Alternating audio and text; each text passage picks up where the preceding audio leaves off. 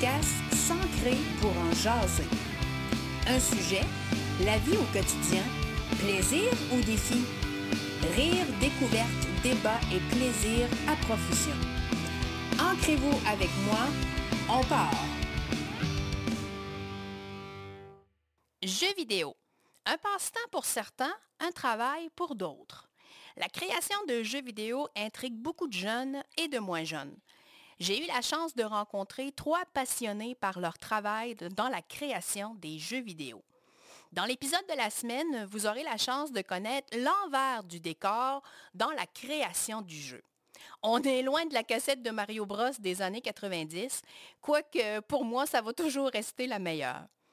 J'en ai profité pour euh, connaître leur opinion sur la dépendance des jeux, sur les comportements responsables à mettre en place avec nos jeunes et sur les opportunités d'affaires qu'ils ont développées dans le domaine. Alexis Galland-Vigneault est le cofondateur, PDG et designer de jeux chez Chasing Rats Game à Montréal. Artiste 2D pour le studio Cabam, Étienne Lafrance. Alexis Gros-Louis Hull, propriétaire de l'entreprise Awashtoki. Et on aura la collaboration de M. Pablo Toscano de l'équipe Ubisoft. Vraiment, on découvre l'industrie du jeu vidéo sous un autre angle cette semaine. J'aimerais ça euh, que chacun d'entre vous nous partage un petit peu votre cheminement. Qu'est-ce que vous avez fait euh, dans votre adolescence ou dans votre euh, pendant que vous étiez jeune adulte qui vous a amené à travailler aujourd'hui dans les jeux vidéo? Étienne? Oui. Euh, ben, en fait, moi, quand j'étais jeune, puis quand j'étais adolescent, j'ai pas vraiment joué à des jeux vidéo. J'avais pas vraiment de console ou rien. Euh, mais je lisais beaucoup, puis je dessinais beaucoup. Euh, puis je faisais aussi beaucoup des, jeux de rôle comme Donjon Dragon puis des choses comme ça. c'était plus le côté, on va dire, fantasy, science-fiction qui m'avait attiré vers le jeu vidéo. C'était plus l'univers puis l'art que le jeu en tant que tel. Fait ah. quand je suis rentré au Cégep, j'ai été faire des cours en dessin animé, puis j'ai fait des cours en modélisation 3D.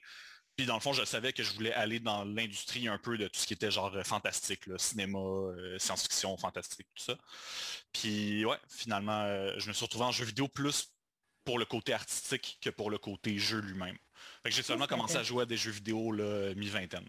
OK, hein, c'est vraiment intéressant comme parcours de ce qui t'a animé vers le jeu vidéo. Alexis? Ça a commencé très tôt que j'avais une passion pour les jeux vidéo, le cinéma, tout ça, que je regardais tout le temps les mêmes films, j'aimais les effets spéciaux, euh, ça, me faisait vraiment couper. Et puis les jeux vidéo, ça a pris beaucoup de place pour moi quand j'étais euh, enfant et adolescent. Puis je dessinais beaucoup aussi, je savais pas trop quoi faire avec ce, talent-là de dessin. Euh, parce que quand j'étais petit, tout ce que je savais des jeux vidéo, c'est qu'il y avait des gens qui faisaient de la programmation, puis des gens qui, qui testaient. Sinon, je ne connaissais pas d'autres choses à ce niveau-là. Euh, puis éventuellement, là, avec euh, tout mon parcours un peu en dessin, un parcours artistique, je vois de la musique aussi, tout ça, j'ai comme un peu bifurqué vers les arts visuels euh, à travers ça. Pablo? Oui, dans mon cas, c'était beaucoup l'architecture, dans le sens que j'étais passionné justement de, la création architecturale. Donc, je te dis, je viens de, loin, je viens de l'Argentine, donc c'est là-bas que j'ai toute ma formation plus, on pourrait dire, technique. Et euh, justement, j'embarque dans le 3D carrément par l'architecture.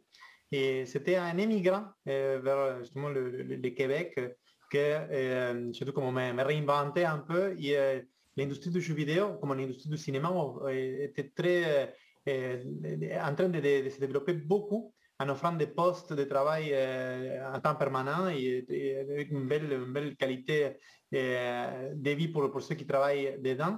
Donc, euh, j'ai décidé, j'avais un peu cette rêve de, de, pouvoir créer des univers 3D à partir de... Dans l'architecture, on fait ça pour de vrai.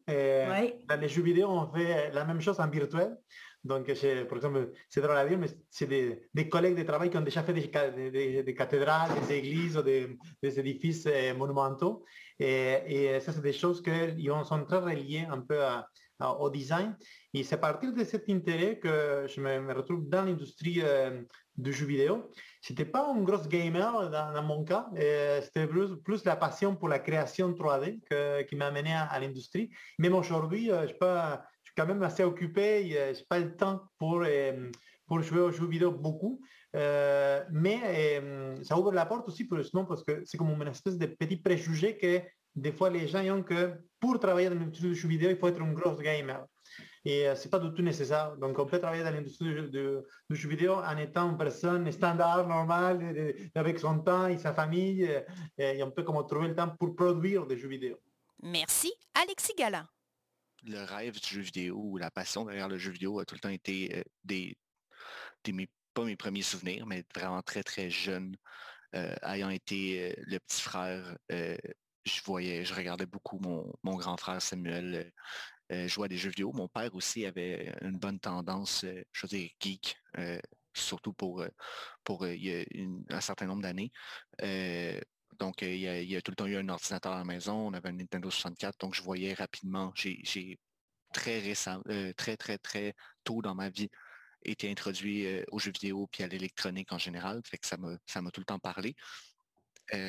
mais étant aussi le petit frère, j'étais la personne qui jouait le moins. C'était souvent moi qui regardais, c'est souvent moi qui, qui, euh, qui, qui, qui, était le deuxième joueur. Tu sais. Euh, le, classique de la manette un peu brisée, euh, je, l'ai vécu beaucoup.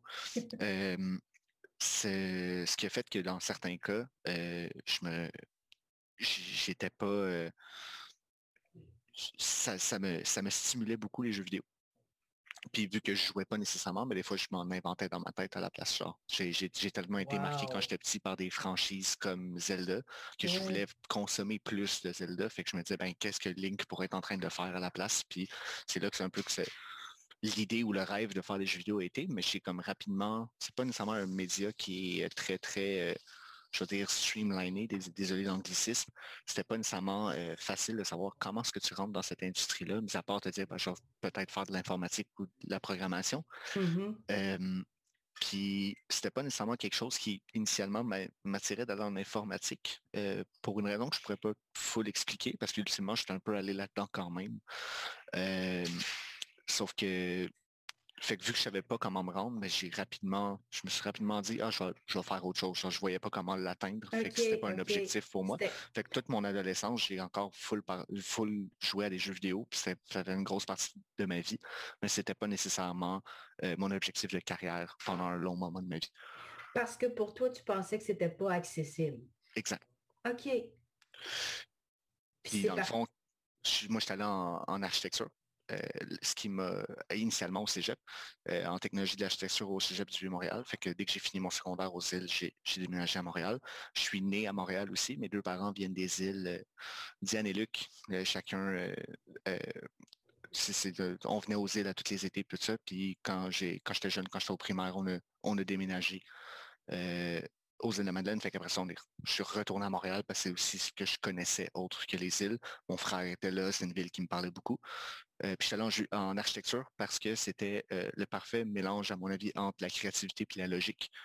Euh, il y a beaucoup, beaucoup de choses appliquées aux mathématiques, à la physique, aux règles de manière générale. Tout ce qui est code du bâtiment, c'était des choses qui me parlaient beaucoup. Ben Mais de la conception, ça aussi, c'est quelque chose qui me parlait de penser à un espace, penser à un, par exemple une cuisine, comment ça va être utilisé, comment quelqu'un qui visite une maison ou un musée va voir accéder aux différents volumes et aux espaces que tu designes pour eux autres, ça, ça me parlait énormément.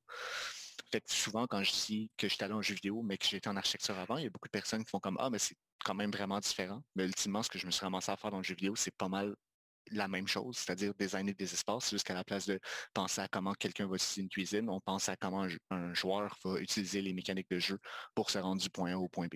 Comment est-ce que tu vas créer des objectifs, des choses comme ça. Puis c'est très drôle, Alexis G, que tu apportes ça parce que vous êtes deux personnes dans la table ronde qui ont un peu le même cheminement. Ah, Donc, oui, je trouve ça vraiment intéressant parce que ça permet euh, à des jeunes qui sont passionnés comme vous autres euh, de réaliser qu'il ben, y a plusieurs chemins qui amènent aux jeux vidéo et qu'à l'intérieur de l'univers du jeu vidéo, dans les études, ben on a autant des gens qui ont étudié en dessin, en cinéma, en programmation, en 3D, en, architecture. Donc vraiment, euh, c'est très variable et euh, ça démontre qu'il faut avoir euh, vraiment une équipe multidisciplinaire pour que vraiment le jeu soit attractif pour, pour le, le, consommateur qui va jouer. Là. Qu'est-ce que vous avez fait comme étude ou comme formation continue pour vous amener aujourd'hui euh, dans le métier que vous êtes? Euh, ben moi, en fait, le, premier programme que j'ai fait euh, au Cégep, c'était dessin animé. Donc, c'est de l'animation traditionnelle, là, dessin par dessin pour les personnages, puis tout ça. parce que je savais déjà que je voulais aller en dessin, puis c'était le meilleur programme artistique, ben, en tout cas, un des plus réputés qu'il y avait dans le coin de Montréal. Euh, fait que je savais que ça allait me faire devenir un meilleur artiste. Puis une fois que ce cours-là avait été fait, pendant, je l'ai fait pendant quatre ans. Puis ensuite, j'ai fait un, diplôme d'un an euh, en modélisation 3D, euh, comme Pablo, dans le fond, pour faire, être capable de faire de la modélisation, puis de la texture, puis d'apprendre le pipeline du jeu vidéo. je savais que je voulais pas être modélisateur 3D à long terme. C'était vraiment un cours de jeu vidéo, puis d'apprendre comment en faire un de A à Z. Puis une fois que ça s'est fait, ça, mélangé avec des petits contrats de graphisme à côté, j'ai fini par euh, trouver ma première job, dans le fond, dans l'industrie 3-4 euh, ans, il y a 3-4 ans. OK, donc ça fait déjà 3-4 ans que tu es dans l'industrie du jeu vidéo. Oui. Alexis? J'ai un parcours un peu atypique, c'est-à-dire que moi, quand j'ai commencé, moi, j'ai d'une famille de, une famille de médecins, donc j'essayais de suivre un peu les, les pas de papa et maman. je me suis rapidement rendu compte que c'était pas fait pour moi du tout. Euh, j'ai passé mes cours à dessiner, puis à faire tout sauf mes cours. Étudier, C'est ça, exactement. Et puis là, dans le fond, euh, ma mère a trouvé par hasard un cours euh, qui se donnait au Collège Barthes, une formation de trois ans de technique en animation 2D, 3D, que j'ai fait de 2007 à 2010.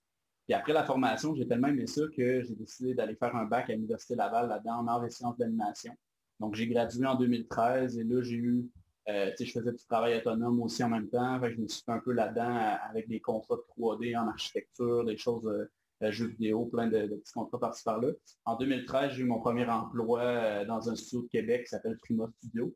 Je suis resté là quelques années. J'ai fait quelques autres studios. Puis en 2018, j'ai décidé de me lancer à mon compte. Dans le fond, j'ai lancé mon entreprise avec ma conjointe, qu'on se spécialise en création 3D. Donc, on commence notre quatrième année depuis avril dernier. Pablo? Mon parcours est un peu différent euh, que celui d'Alexis Etienne parce que justement, euh, à niveau de, j'étais vraiment au début, on pourrait dire, de, la, poussée de l'industrie du jeu vidéo. Donc, euh, on était beaucoup plus en train de, créer un peu, d'être des pionniers, on pourrait dire. Donc, il n'y avait pas de programme de formation. donc, on était vraiment dans le début. Donc, j'ai appris tous mes côtés artistiques, on pourrait dire. Sur le terrain. traditionnelle. Chez Frima Studio et en travaillant. Et après, je me suis justement spécialisé dans l'animation 3D aussi, mais tout en travaillant et, en mettant les côtés artistiques. Donc, c'est là que j'ai pu faire les ponts entre connaissances architecturales, parce que ça, il faut les parler. Il y a plusieurs postes dans l'industrie de, jeux vidéo. Donc, si on fait la modélisation, on crée les bâtiments, on crée les édifices, on pourrait dire, les niveaux. Mais si on parle des personnages, les personnages, il faut qu'ils bougent. Donc, euh, ça prend justement des squelettes, ça prend des marionnettes, on pourrait dire, et après, on va les animer. Et c'est là que justement je suis allé chercher une animation dans une autre école, qui est une école en effet en Californie, euh, en ligne. C'était, à l'époque, c'était des pionniers de l'animation, c'est Animation Mentor. Donc, j'ai fait, leur programme que j'ai fini en, 2000, en 2010, en effet. Et ça, ça m'a donné comme le pousser plus, comme on pourrait dire, côté animation, euh, pour apprendre carrément à être un bon marionnettiste. Euh, parce que les personnages, il faut que quelqu'un les, manipule pour qu'on puisse parler, que les personnages puissent parler, courir, sauter. Et euh, c'est dans ce type de formation. Donc, euh, en effet, c'est ça. Dans mon cas, j'ai allé chercher un peu plus les connaissances artistiques qui me manquaient dans, mes origines, on pourrait dire, en travaillant et en générant de l'expérience. Euh, et les côtés techniques étaient déjà l'utilisation des logiciels, je l'avais un peu déjà. Donc, c'est un peu le parcours. Après, justement, avec l'arrivée d'Ubisoft en 2005 à Québec, euh, j'ai eu l'opportunité de, justement de, rentrer dans, cette compagnie que je suis encore dedans depuis plus de 16 ans. Alexis Galland, toi, dans ton parcours? Sauter un peu dans, l'histoire, je veux dire, mais euh, dans, l'histoire, dans mon histoire. il y a une de mes amies que dès qu'on a commencé notre... Parce que je, suis allé à l'université en création de jeux vidéo, puis il y a une de mes amies qui, au premier cours, avait demandé comme, avait, on présentait un peu c'était quoi notre, background, puis elle disait qu'elle était en sciences humaines, puis qu'elle avait surtout fait de la psycho, si je ne me trompe pas. Puis elle, ne voyait pas vraiment comme le lien avec le développement de jeu directement. Puis c'est rapidement que les profs ont fait comme, ben, c'est super utile parce que ça va t'aider à penser à comment les joueurs vont se comporter quand tu fais ton design, mais c'est aussi, Ubisoft va chercher des architectes pour faire de la, reproduction historique de, bâtiments dans leur jeu dans Assassin's Creed. Tous les corps de métier peuvent avoir une utilité dans le jeu vidéo dès que tu rentres dans la conception parce que il y a des jeux qui parlent de tout, autant des jeux, oui, des jeux de guerre, mais il y a des jeux de construction, il y a des jeux de simulation de, mécanique automobile, plein de choses comme ah, ça que les, connaissances externes viennent t'aider à faire ce genre de produit-là parce que tu as besoin d'avoir accès à ça. Euh, c'est quoi, selon vous, la, une des qualités qu'il faut que le créateur de jeu ait? Étienne? Ben, je peux seulement parler du point de vue euh, artistique, mais je dirais que c'est beaucoup, beaucoup de curiosité. Parce que quand tu es un artiste qui travaille en jeu vidéo, on va te demander de, recréer plusieurs types d'univers. Peut-être que tu vas travailler sur un jeu euh, euh, d'horreur ou peut-être sur un jeu western, peut-être sur un jeu de science-fiction. Puis en tant qu'artiste, il faut que tu sois capable d'aller trouver les bonnes, les bonnes références, puis les bonnes, on va dire les bons réflexes de, dire, OK, bon, mais si je dois reconstituer, par exemple, une rue, mais il faut, il faut que l'artiste soit assez curieux pour dire, OK, mais une rue, comment ça fonctionne? Pourquoi les trottoirs sont là? Pour quelles raisons? Pourquoi les lampadaires sont placés comme ça? Euh, pourquoi les bâtiments, il y a des rues dans telle ou telle disposition? Donc, ce genre de, choses-là. Fait tu dois avoir une curiosité qui t'amène à tout le temps rechercher les prochaines réponses pour comment designer cet univers-là puis comment le rendre crédible. Euh, ouais. Je dirais pour un artiste, c'est pas mal ça le truc. Alexis, vous avez démarré une entreprise quand même avec ta conjointe et toi. Euh, au-delà du côté entrepreneur, qu'est-ce qui pour toi est une qualité essentielle pour être un bon créateur? C'est sûr que comme Étienne disait, euh, du point de vue artistique, il faut tout le temps être curieux, tout le temps chercher à comprendre comment les font, le fonctionnement, toutes les choses qu'on crée en 3D. Sinon, euh, c'est sûr qu'il y a un côté technique aussi qui vient se rajouter à ça. les logiciels n'arrêtent pas d'évoluer. Donc, il faut quand même avoir une certaine curiosité, un, certain désir de constamment apprendre. Euh, c'est pas dans ce domaine-là qu'on va un peu s'asseoir sur ses lauriers parce que si on fait ça, on ne pourra pas rester longtemps dans ce milieu-là. Euh, les logiciels n'arrêtent pas d'évoluer, les techniques n'arrêtent pas d'évoluer, les façons plus optimisées de travailler. Il euh, faut constamment rester à l'affût de ça. Des fois, il y a même des, logiciels qui, entre guillemets, qui meurent dans ce milieu-là pour laisser place à des nouveaux logiciels. Il mm. faut constamment rester à l'affût de ça si on ne veut pas si on pas se faire dépasser par les générations d'après nous dans, ce milieu-là. C'est assez incroyable parce que des fois, on regarde un jeu, puis j'ai vraiment le sentiment que je suis en train d'écouter un film ou que je suis vraiment dans la rue. Si je prends ton exemple, Étienne, là, le, dessin technique qui est derrière tout ça, dans la création, dans la pensée, c'est vraiment un effet réel. Et la technologie nous amène à se dépasser, effectivement. Alexis G, j'aimerais ça que tu me racontes, euh, quand tu t'es présenté, tu nous as dit que pour toi, c'était comme pas quelque chose qui était accessible parce que tu ne voyais pas comment on pouvait étudier en jeu vidéo. Et là, après, tu me dis, j'ai fait mon bac euh, en création en jeu vidéo. À, partir de quel moment ce déclic-là s'est fait pour toi, puis que tu as fait comme, waouh, ça existe, puis je peux le faire?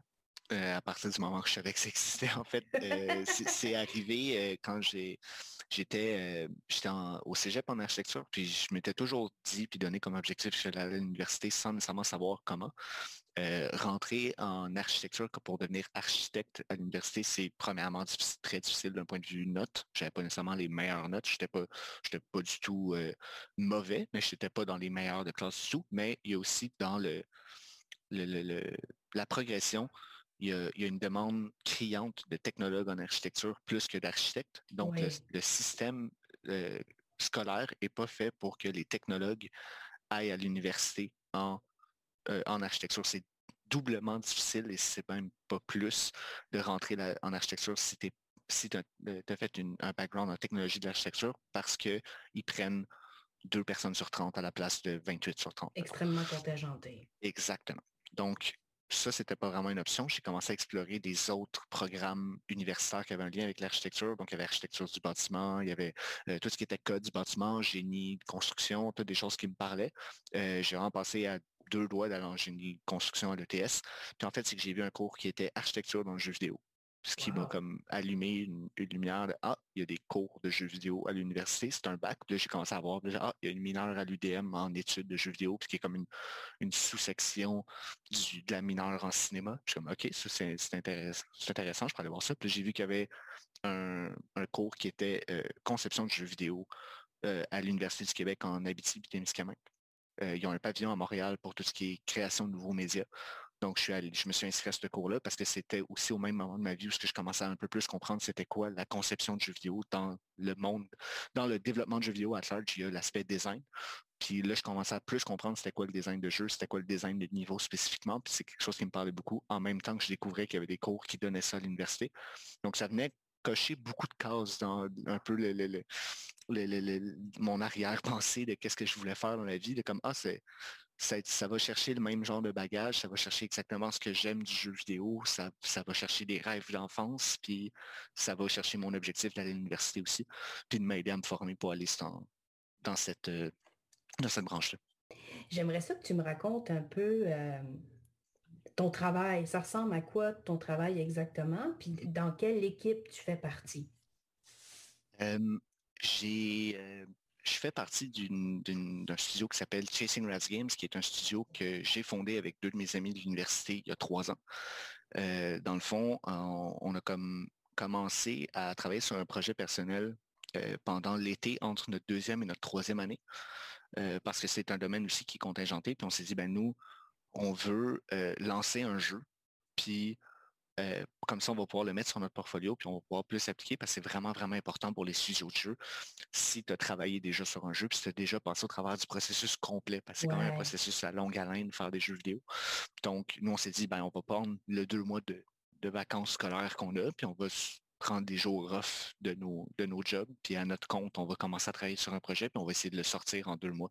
C'est une, suggestion qu'on avait eu de nos profs aussi, qui a été très, très influent dans notre formation, dans notre parcours professionnel, parce qu'il avait vu un prototype qu'on avait fait pendant son cours, puis il nous a suggéré, de, nous a comme très fortement encouragé d'essayer ce processus-là, pas dans le but de nous faire une pièce de portfolio, vraiment dans le but de, ben, il y a un potentiel pour ce jeu-là pour de vrai, vous allez peut-être vous faire un peu d'argent, je peux vous aider sur l'aspect euh, tout ce qui est plus euh, business, puis euh, moi je peux le sortir avec, je peux vous aider à le sortir si jamais vous voulez pas vous faire un studio, ouais, comme ça. Puis finalement, ben, à force de travailler dessus, puis les trois qu'on avait un peu la fibre indépendante aussi pour se partir notre propre studio éventuellement, ben, on s'est dit ah, ça pourrait être plus que ça. On pourrait, ça pourrait pas juste être un jeu, ça pourrait être un studio, ça pourrait être le moment où on l'essaye, puis au pire on se plante, puis on est exactement à la même place on est avec trois ans plus, de bagages. Ben oui, absolument. Mais là, on est trois ans plus tard, on ne s'est pas planté, puis ça se passe super bien. que ça a pris beaucoup plus que deux mois faire le premier jeu qu'on a fait. Ça a bien célébré le, premier anniversaire de notre premier jeu.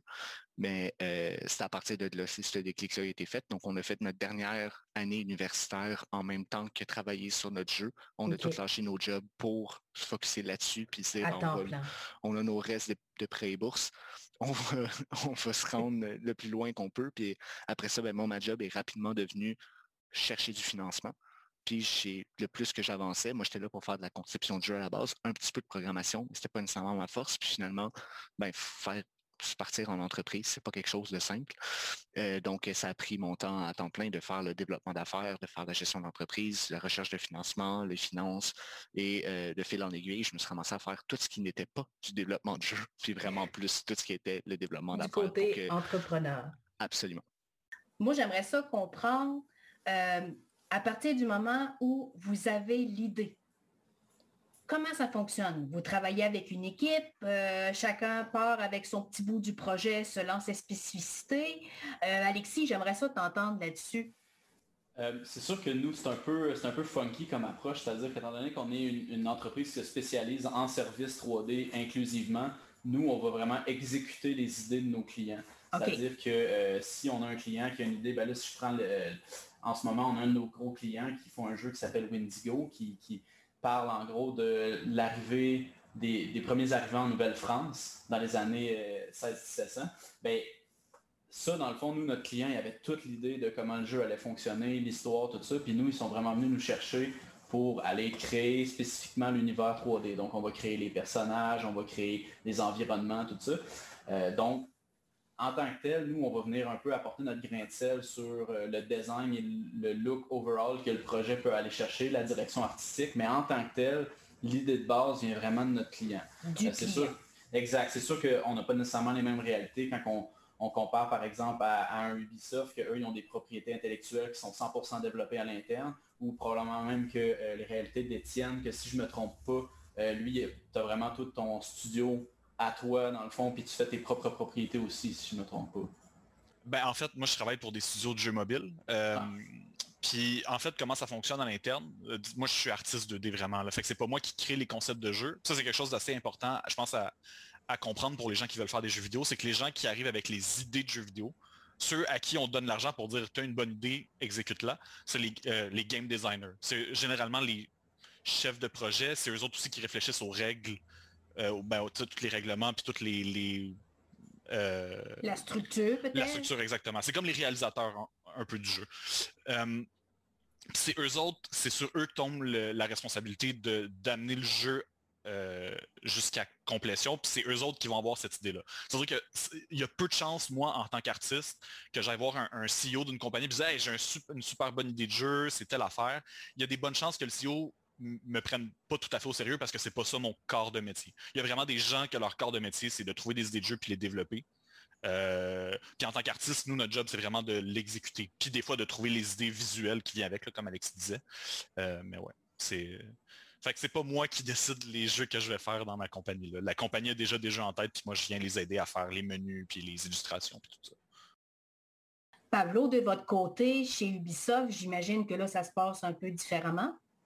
Ah, c'est ça. euh, C'est des jeux qui ont des grosses équipes. hein, On parle des, fois des équipes euh, presque de 800 personnes. Donc, euh, tu- on peut imaginer que c'est tout beaucoup plus spécialisé. Mais la- à la base, c'est sûr que, les- comme di- disait Étienne, et on, a un groupe de directeurs qui vont comme driver un peu le projet. C'est le directeur créatif, dans notre cas, qui a comme plus un pouvoir de les, les- les- plus de pouvoir dans ce sens que lui va avoir son idée de jeu il va travailler avec, même avec des, des écrivains. On a des écrivains qui vont développer Ok. des histoires. Et il y a même des historiens. Dans, dans mon cas, j'ai travaillé beaucoup pour une licence qui s'appelle Assassin's Creed. Euh, Oui. donc, euh, et dans cette licence, on requiert l'histoire, on pourrait dire. Donc, on travaille avec plein de gens qui... C'est drôle parce que des fois, des historiens pensent que jamais ils pourraient travailler dans les, dans les jeux vidéo. Et oui, euh, on cherche des historiens, on cherche des écrivains parce que on a, par exemple, des fois, on a dans une des dernières assassins, on a eu euh, presque 80 heures de dialogue, des gens qui parlent. Donc, il faut les écrire. Ces 80 heures, de... c'est beaucoup, hein? c'est pas mal euh, des films, un après l'autre, 80 heures. Donc, on a presque une armée de- d'écrivains. Aussi euh, justement, tout ça que, c'est la création de l'univers, plus les animations. C'est pour ça que ça justifie les, les 800 personnes qui travaillent ensemble. Et c'est des gros défis de, de- de gestion. La prochaine question est plus euh, d'ordre d'opinion parce que le podcast euh, se veut euh, avec les sujets d'actualité et avec les sujets qui intéressent nos auditeurs. On, entend on entend parler beaucoup de la dépendance au jeu. On sait que c'est même très problématique chez certains de nos jeunes, entre autres. J'aimerais ça vous entendre sur, sur ce sujet-là. Alexis? C'est bon. Euh, ben, moi, je pense que je suis un peu de même dans la vie. Là. Je vois tout un peu, euh, je vois rien noir et blanc, je vois plein de, plein de niveaux de gris. Euh, la dépendance aux jeux vidéo, c'est un peu comme tout, selon moi. Là. Je veux dire, c'est pareil, tu peux prendre une demi-coupe de vin à tous les jours, puis ça va être correct, mais si tu prends euh, deux bouteilles de vin par jour, ça va devenir problématique. Le jeu vidéo, tu sais, moi, une des façons que mes parents avaient trouvé quand j'étais plus jeune pour un peu pallier à ça, parce que je passais beaucoup d'heures devant l'ordinateur ou devant, devant ma console, la télé, tout ça, ben, souvent, moi, y allait avec comme, ben, une heure de jeu vidéo égale une heure de sport dehors, ou des choses comme ça, ou d'une autre activité, comme moi, il fallait que je joue, euh, de la guitare ou je fasse du dessin. Donc, c'était vraiment un- une question d'équilibre dans tout ça. Euh, comme je dis, je pense que comme dans tout, c'est juste d'être capable de, de nuancer. Euh, c'est sûr que ça peut devenir un problème, mais tu sais, je pense que plutôt que de le voir comme un problème, je pense qu'il faut juste apporter des solutions pour venir un peu nuancer ça, puis que les jeunes soient pas juste devant ça. C'est sûr qu'avec les, les cellulaires, l'accessibilité à toute, toute, toute la technologie en ce moment, c'est sûr que ça doit être tout un défi en tant que parent. Mais je pense qu'encore une fois, c'est juste d'expliquer les choses, puis de, parler avec, avec euh, ces jeunes de, manière euh, responsable. Puis je pense que ça peut se passer d'une très bonne façon. J'adore. D'ailleurs, l'idée de, exemple, euh, une heure de jeu vidéo versus une heure à, l'extérieur, il y a des programmes qui commencent à être implantés dans les écoles, dans certaines écoles, où est-ce que le jeune doit gagner, entre guillemets, ses jetons euh, en participant à des sports ou des activités de loisirs sur l'heure du midi pour avoir euh, les séances de jeux vidéo dans le cadre d'un programme. Là. Ben, même si je peux me permettre de rajouter une petite parenthèse par rapport à ça, moi j'ai fait mon secondaire dans une école privée dans le coin de Sherbrooke, euh, qui est une école de sport-études. Et puis là, je sais que depuis deux ou trois ans, eux, ils donnent un, programme de sport-études en jeu vidéo. Et puis, euh, dans le fond, eux, ce qu'ils font, c'est qu'ils font vraiment un mix entre les deux. Les jeunes, ils ont des pratiques de peu importe c'est quoi les jeux à, lesquels ils doivent se pratiquer, mais ça vient être euh, mélangé avec des heures de sport par jour obligatoires. Donc, ils viennent on n'est plus dans le stéréotype du, gamer pas en santé, effoiré dans sa chaise qui fait rien d'autre que ça. on tombe vraiment avec des gens qui ont une, rigueur de vie, donc ils s'entraînent physiquement, ils s'entraînent mentalement, puis ils jouent à des jeux, donc il y a vraiment une espèce d'équilibre qui est venu s'installer là-dedans. Puis je trouve que c'est une, belle façon de, résumer un peu ce que je disais tantôt, c'est qu'il y a des écoles qui parviennent à mélanger ça pour donner des bonnes habitudes de vie saine à leurs jeunes, tout en mélangeant ça avec du jeu vidéo. Donc c'est totalement possible. Pablo, avant de nous quitter. Oui, tout à fait. Et en effet, et, complètement en accord avec, avec ça que vous venez de dire. Et on, pourrait ajouter aussi une couche de c'est quoi qui joue aussi les, les gens, parce que ne faut jamais oublier que nous, on passe des tests assez importants pour le age rating qu'on appelle, l'âge que la personne, les joueurs peuvent accéder au jeu. Et une des choses qui arrive très souvent, c'est que aussi on c'est pas autant le temps que, les, jeunes ils peuvent passer à jouer, mais aussi qu'ils jouent à des jeux qui ne sont pas pour le bon âge. Donc, euh, c'est des, points très importants parce qu'il euh, y a un côté, il y a un côté de responsabilité des parents que des fois les parents sont un peu comme dépassés par, par la technologie. Donc, euh, par exemple, il y a des jeux qui vraiment ne sont pas pour des enfants de, 10, 11 ans. il faut vraiment attendre à être plus vieux pour, pour les jouer. Donc, euh, en effet, une des, premières choses au niveau des... Parce que si on, on, pourrait commencer par les deux groupes, les groupes des jeunes, des enfants et les adultes.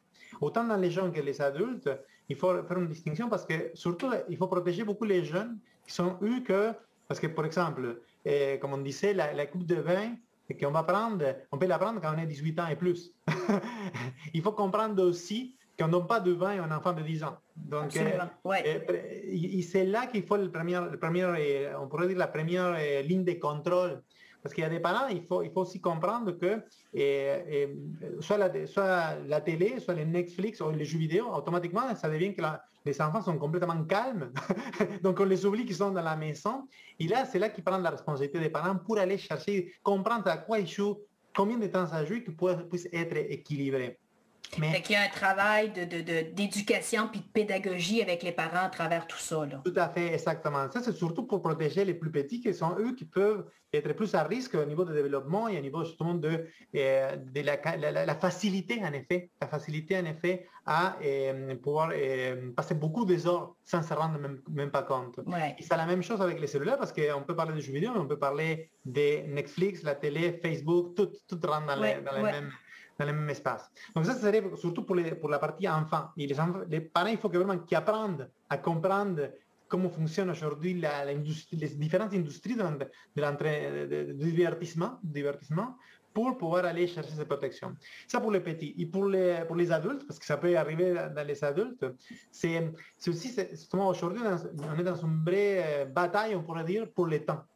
Euh, tous les, moyens de divertissement, il se va, autant les séries Netflix, on les voit clairement comme, comme il y a ce concept de, euh, par exemple, si tu, embarques sur une série, euh, les dernières minutes de chaque épisode vont te, te donner le goût d'écouter le prochain. Écouter la prochaine, exactement. Il faut comprendre, il faut comprendre qu'il y a, il y a justement dans ce sens-là euh, cette envie de, l'industrie d'offrir des bons produits qui nous tiennent, qui nous tiennent à cœur. C'est comme un, livre, justement, on peut, on peut l'arrêter quand on veut. On est en train de lire et on peut, on peut arrêter, mais justement, disons que si on ne va pas passer la journée complète euh, en lisant, on pourrait dire, en lisant.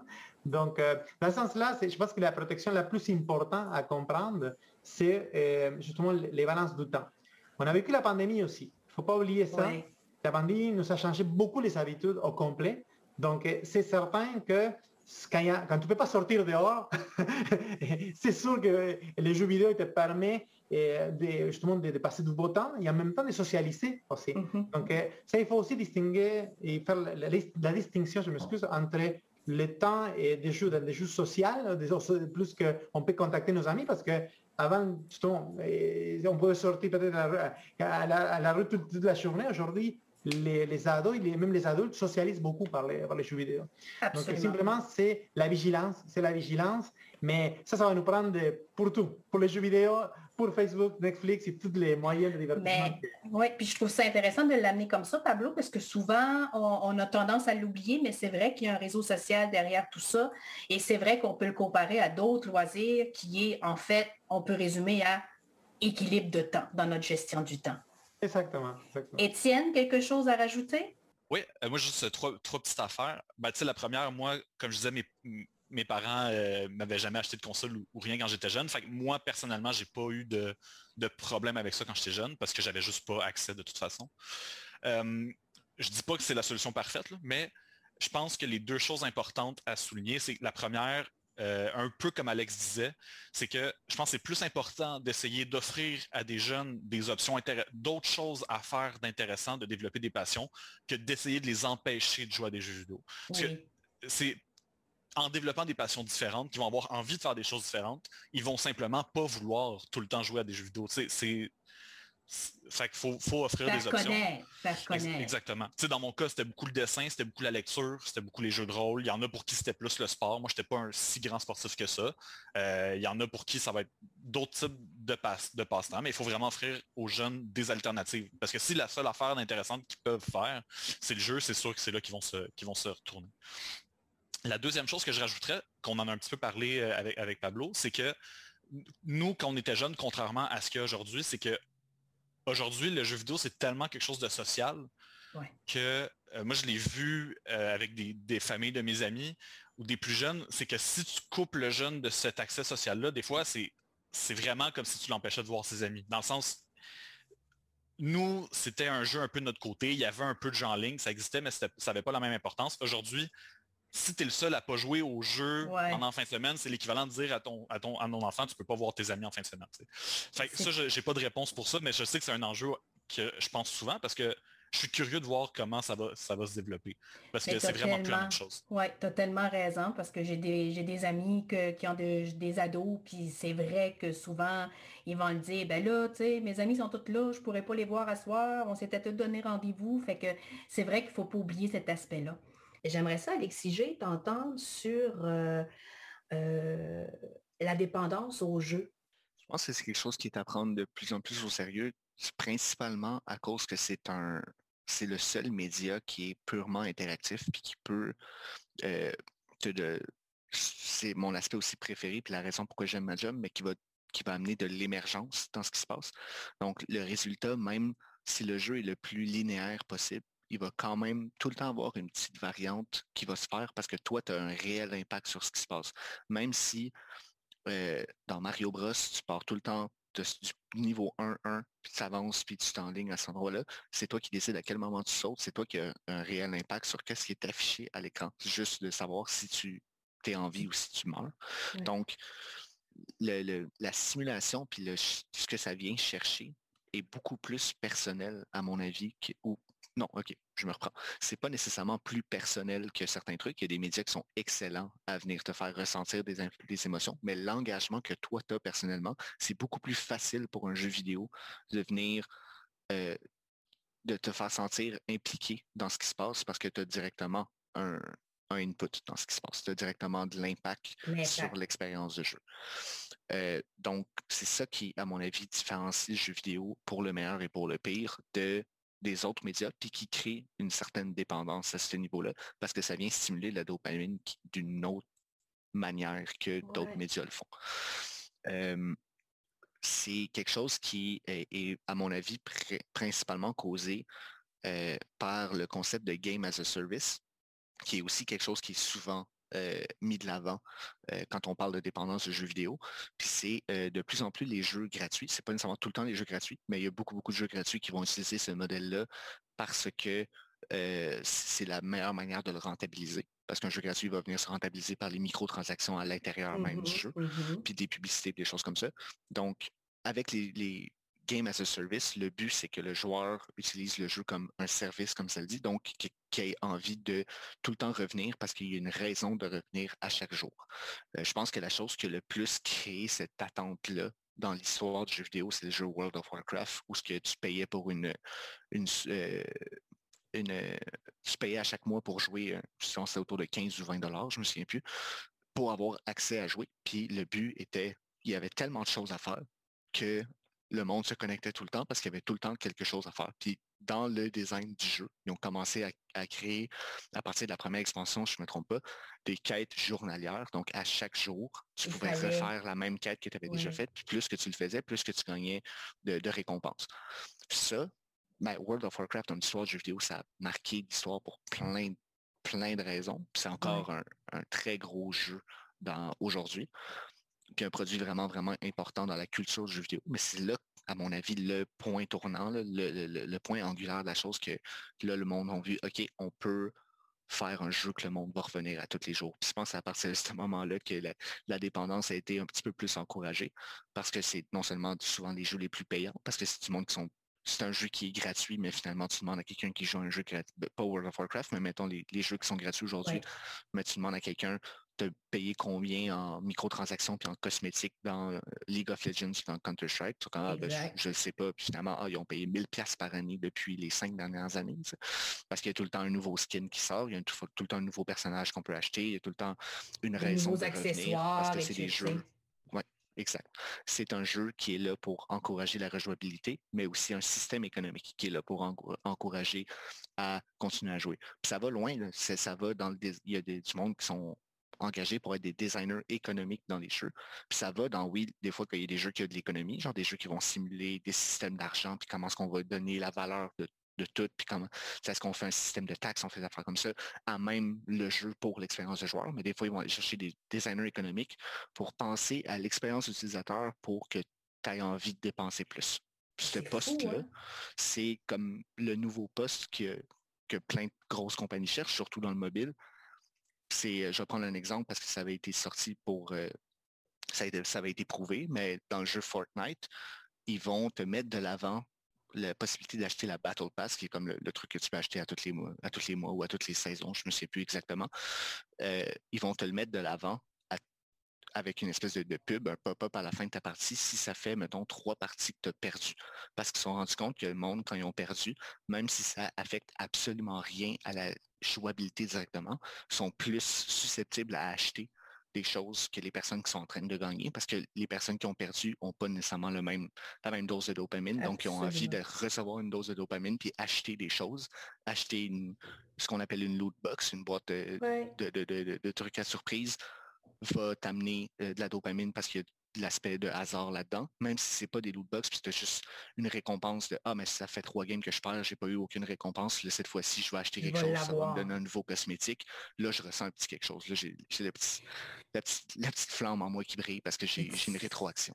On peut faire un peu le parallèle avec le, la dépendance au jeu, aux loteries, au jeu du hasard, qui est un peu le, le même parallèle de dire, ben là, ça fait quatre fois que je là, je sais que cette fois-ci, ça va être la bonne, tu sais, ou... euh, Définitivement, oui. et euh, le parallèle est, est très proche, là. Fait que je pense que, tu sais, puis ça, ça, c'est, à mon avis, le, le- le point de vue général de qu'est-ce qui, qui a causé ou qui a fait que la dépendance du jeu vidéo se démocratise de plus en plus. C'est un concept qu'on entend de plus en plus parler puis qui est de plus en plus présent. C'est pas juste ça, on s'entend, là, c'est le fait aussi que les jeux vidéo sont de plus en plus présents, de plus en plus accessibles. On parlait pas de ça il y a 10 ans juste parce qu'il y avait vraiment beaucoup moins de joueurs avant. C'est sûr que les, joueurs, les jeux étaient différents. Les jeux n'étaient pas pensés pour être que tu joues à l'infini infini de Mhm. fois au même jeu. Mais il y a quand même euh, un aspect culturel de la chose. C'est quelque chose qui est de plus en plus accepté aussi. C'était pas nécessairement cool être un Ouais, geek ou un nerd ouais. avant, puis maintenant c'est beaucoup plus accepté. Puis il y a beaucoup de personnes qui jouent à des jeux vidéo puis qui se sont considèrent pas que c'est des gamers pour autant. Il y a, il y a- il y a- il y a un branding qui va avec le, le joueur puis jouer à des jeux vidéo. Mais les statistiques montrent qu'il y a presque plus que 50% du monde qui joue à des jeux vidéo, que ce soit jouer à Candy Crush sur son cellulaire quand tu es dans le métro. Mais ces personnes-là ben, ces personnes-là, ben, il y, a beaucoup de ces personnes-là qui ne s'identifient pas comme quelqu'un qui joue à des jeux vidéo pour autant, même s'ils jouent à un jeu vidéo à tous les jours. Euh, c'est juste pas perçu de la même manière parce qu'il y, a un aspect culturel qui va là-dedans. Fait toute la démocratisation, tout le fait qu'il y a de plus en plus de monde qui joue, puis que les jeux sont designés pour être euh, un peu plus addictifs, c'est là que ça vient créer un peu le problème. Mais après, ça, il y a des jeux aussi qui vont à l'envers de la médaille complètement. Un jeu comme par exemple euh, Céleste, c'est un jeu qui est de plateforme euh, particulièrement difficile, mais qui, amène la difficulté d'une manière comme avec son thème, avec la santé mentale de manière générale. Puis tu peux tout le temps gérer la difficulté comme tu veux. Le jeu est difficile, mais il y a des mécaniques de jeu pour t'aider à réduire cette difficulté-là. Puis le message et le thème du jeu, c'est une, jeune fille qui essaie d'escalader une montagne. Puis là, tu te rends compte après ça que la montagne, c'est une métaphore, qu'elle a des problèmes de santé mentale. le méchant dans le jeu, c'est tout le temps elle-même et sa réflexion dans le miroir parce qu'elle n'est pas capable de s'accepter. Ses amis viennent l'aider. C'est vraiment un super beau jeu d'un point de vue ambiance, d'un point de vue message. C'est un jeu qui est relativement simple dans son design, mais qui est super bien exécuté. Puis ça, ça vient, à mon avis, à l'envers de la médaille sur l'addiction au jeu. C'est ce genre de jeu qui dit Hey, tu peux prendre un break, by the way, si jamais tu trouves que c'est overwhelming. Tu peux euh, utiliser tel outil qu'on te donne si jamais tu trouves que ça, c'est trop difficile, puis tu veux juste continuer plus loin. Fait c'est tellement vaste le jeu vidéo que oui, il y a cet aspect-là qui, est facile à démoniser, mais il y a aussi du monde qui, qui apprennent, qui, qui s'aident, qui travaillent sur leur santé mentale, qui se qui se développe grâce à ces jeux vidéo, aux jeux vidéo aussi. Donc, euh, je trouve ça vraiment intéressant. ça amener l'envers de la médaille aussi quand on parle de ça.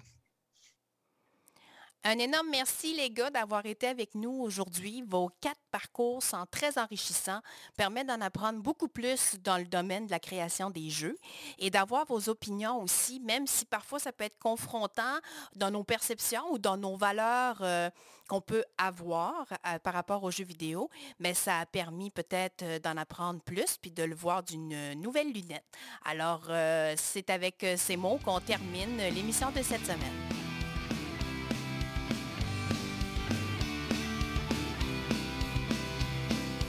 Merci d'avoir été à l'écoute. Je souhaite profondément que ce moment vous ait permis d'être ancré avec vous-même. Soyez inspirant, soyez en mouvement tout en étant dans le moment présent. Continuez de me suivre sur mes médias sociaux et sites Internet pour connaître tous mes services et les événements à venir.